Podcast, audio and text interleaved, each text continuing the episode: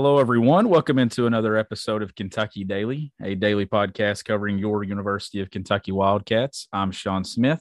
Have a special episode of Kentucky Daily for you. Our first guest to ever appear on this podcast uh, was Chris Doering, SEC Network analyst, former Florida Gator. He appeared on this podcast a year ago, a little over a year ago, to preview the 2020 football season, the one that we didn't even know if it was going to get off the ground or not. We got that 10 game SEC schedule. Chris came on and talked about it. He also made another appearance on the podcast. One of my favorite guests, someone that I've kind of got to know over the last four or five years working in media. Uh, one of the nicest guys that you can meet and you can talk to. Every every time I reach out to him, he always tries to find a way to make it work in between his shows and everything that he has going on there with SEC this morning and some other things that he does there for the SEC network. So Chris is going to come on and talk about Kentucky. Want to talk about the SEC that is just a couple of days away now. Tennessee kicks things off on Thursday, and then the rest of the league will kick off on the weekend. It's a big time weekend uh, stadiums welcoming back 100% capacity, full capacity across the SEC and college football. So it's an exciting time for that. It's going to be nice to get back out there and experience those atmospheres the way that they should be. I know that you all who listen to this show, you're excited about that. Those of us who cover this program in this league are excited about that. Uh, but the, the stadiums in full capacity is going to be something that at one point I think we took for granted and we never really realized how impactful those environments were until you got to go to one of those games last year and see how uh, small those crowds were and the the little the very little impact that they had on the outcome of games and uh, Kentucky is certainly a team that needs Kentucky fans out there at Kroger Field. I know that they're going to want capacity crowd especially for that week 2 game versus Missouri that Chris is going to mention here on this episode because we're going to talk about how big that game is for both those programs in week two. We're going to talk storylines, Will Levis, William Cohen, and then maybe a dark horse team in the SEC that's kind of flying under the radar. But I'm not going to waste your time anymore. Let's jump into this interview with Chris Doering. Get ready for the greatest roast of all time the Roast of Tom Brady, a Netflix live event happening May 5th hosted by Kevin Hart. The seven time world champion gets his cleats held to the fire by famous friends and frenemies on an unforgettable night where everything is fair game.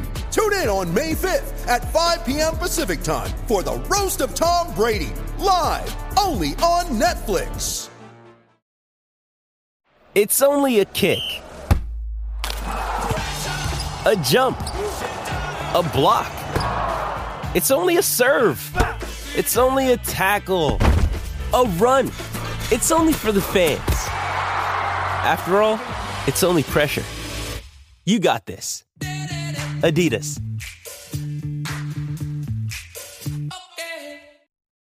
Good to be back with you, Sean. Thanks for having me, man.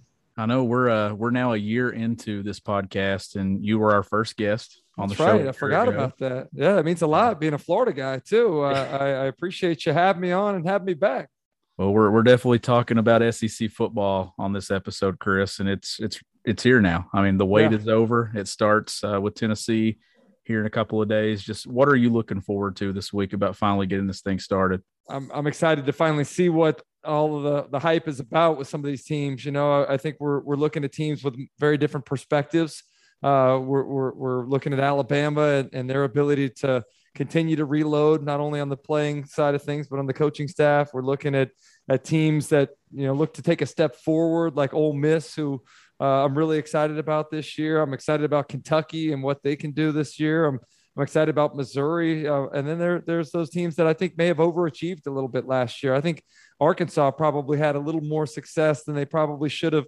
Not that they should have, but maybe uh, ahead of where we thought they would be, and so the bar maybe set a little higher than it otherwise would be in Fayetteville. So there's a, a ton of different stories the biggest thing, Sean, I look forward to is getting back out to the stadium with with full parks again and and uh, seeing some sense of of nor- normalcy. Hopefully, with fingers crossed, that'll be uh, much like what we uh, have always come to love about college football, complete with all the tailgating and and fanfare that that takes place here in the SEC on Saturdays in the fall.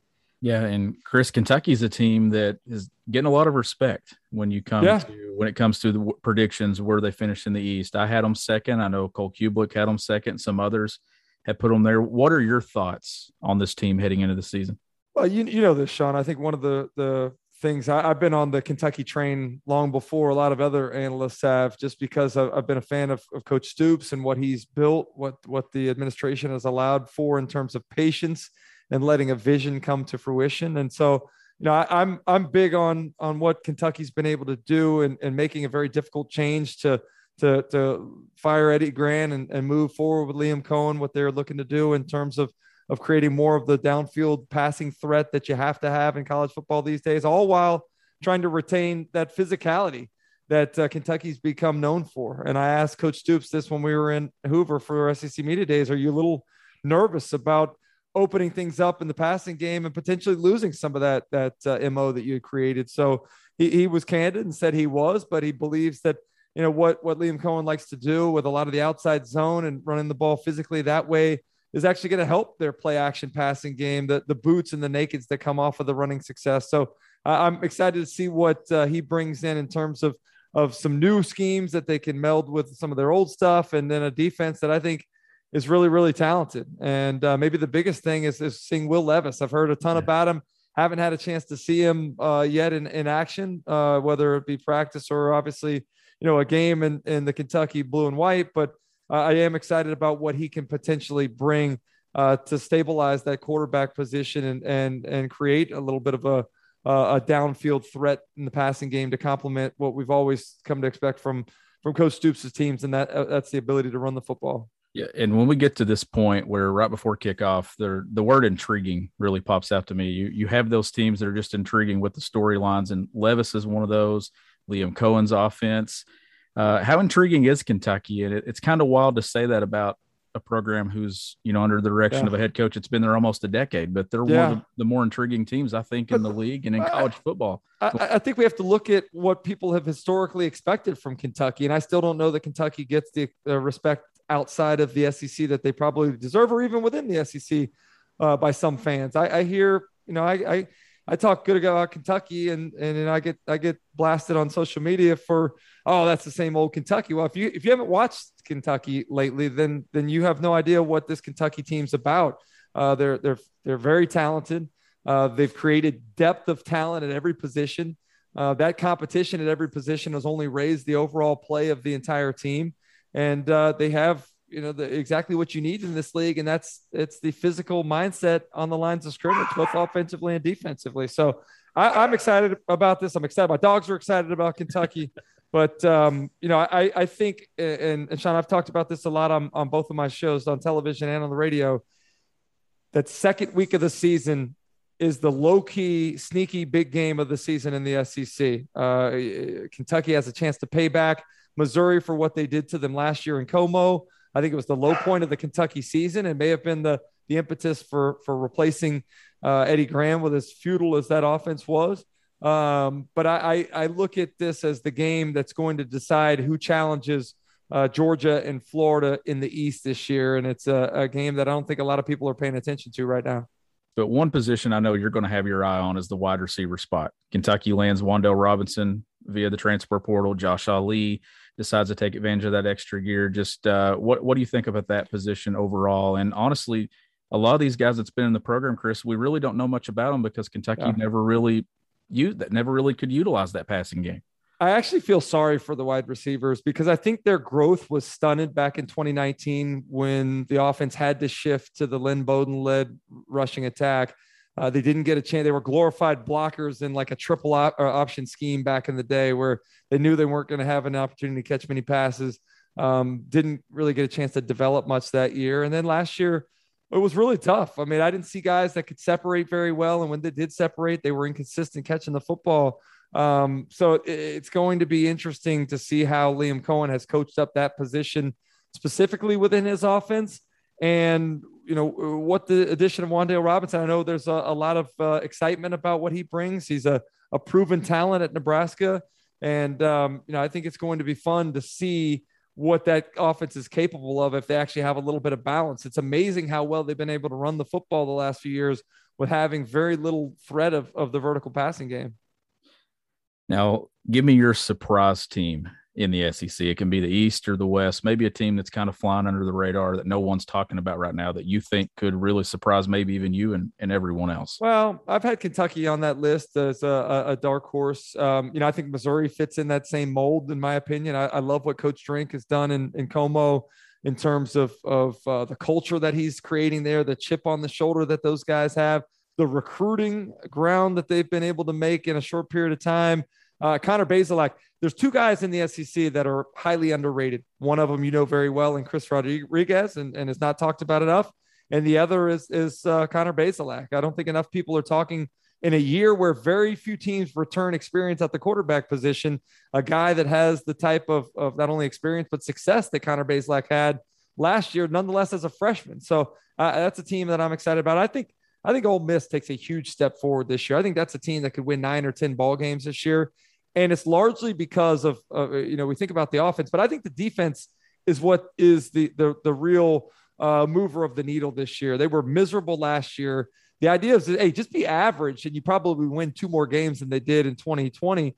So I, I think when you you look at Otis Reese and what he did in the final three games of the season after finally getting that that transfer waiver, uh, the way they can utilize him, all of those defensive players having another year under their belt in DJ Durkin's scheme, and, and maybe most importantly, just having the pure defensive numbers on the roster up uh, is going to help them out. So I, am really excited about them, and I think everybody nationally is going to get a chance to see that on Labor Day night when they're the primetime show, the only show in town on primetime that evening. Last thing I have for you, Chris, you've been a part of this league for a long time and it's about to expand and add Oklahoma and Texas. College football, co- college athletics in general, changing every day. Just what are your thoughts on those two programs joining a league and just making it even stronger than what already has been? Yeah, I mean, it, you got to look at it two ways. One, I'm a I'm a traditionalist, a guy that grew up in this league as a fan of it as a kid. My parents both went to Florida. I, I was in the swamp from the time I was five years old and on. Uh, I love the traditional rivalries in this league, but you know things are changing, and when you get a chance to bring in two blue bloods like Texas and Oklahoma, uh, it's an obvious decision. And um, I'm excited about trips to Norman, Oklahoma, trips to Austin, Texas. I'm excited about you know what those two teams are going to be welcomed with in this league because I can tell you as a player, it is an absolute grind from week to week. There are no bye weeks, and I think everybody's excited about Oklahoma this year. You drop them in the SEC this season, I think they probably go nine and three, to be honest with you. So they they they better be careful what they wish for. It's already done now. Uh, I'm hopeful that they get into the league here and start play in this conference uh, at the latest at 2023. But it would be great to see them next year and how quickly they're able to acclimate to the kind of play here in the Southeastern Conference. Chris, great stuff from you. Uh, Sorry about the dog, Sean. No, I appreciate you. No problem. I, I, appreciate you always finding time to come on, and uh, hopefully, course. hopefully at some point I, I might see you this season somewhere. Let's do it. Let's do it again, man. Thanks for having me. All right. Take care, buddy.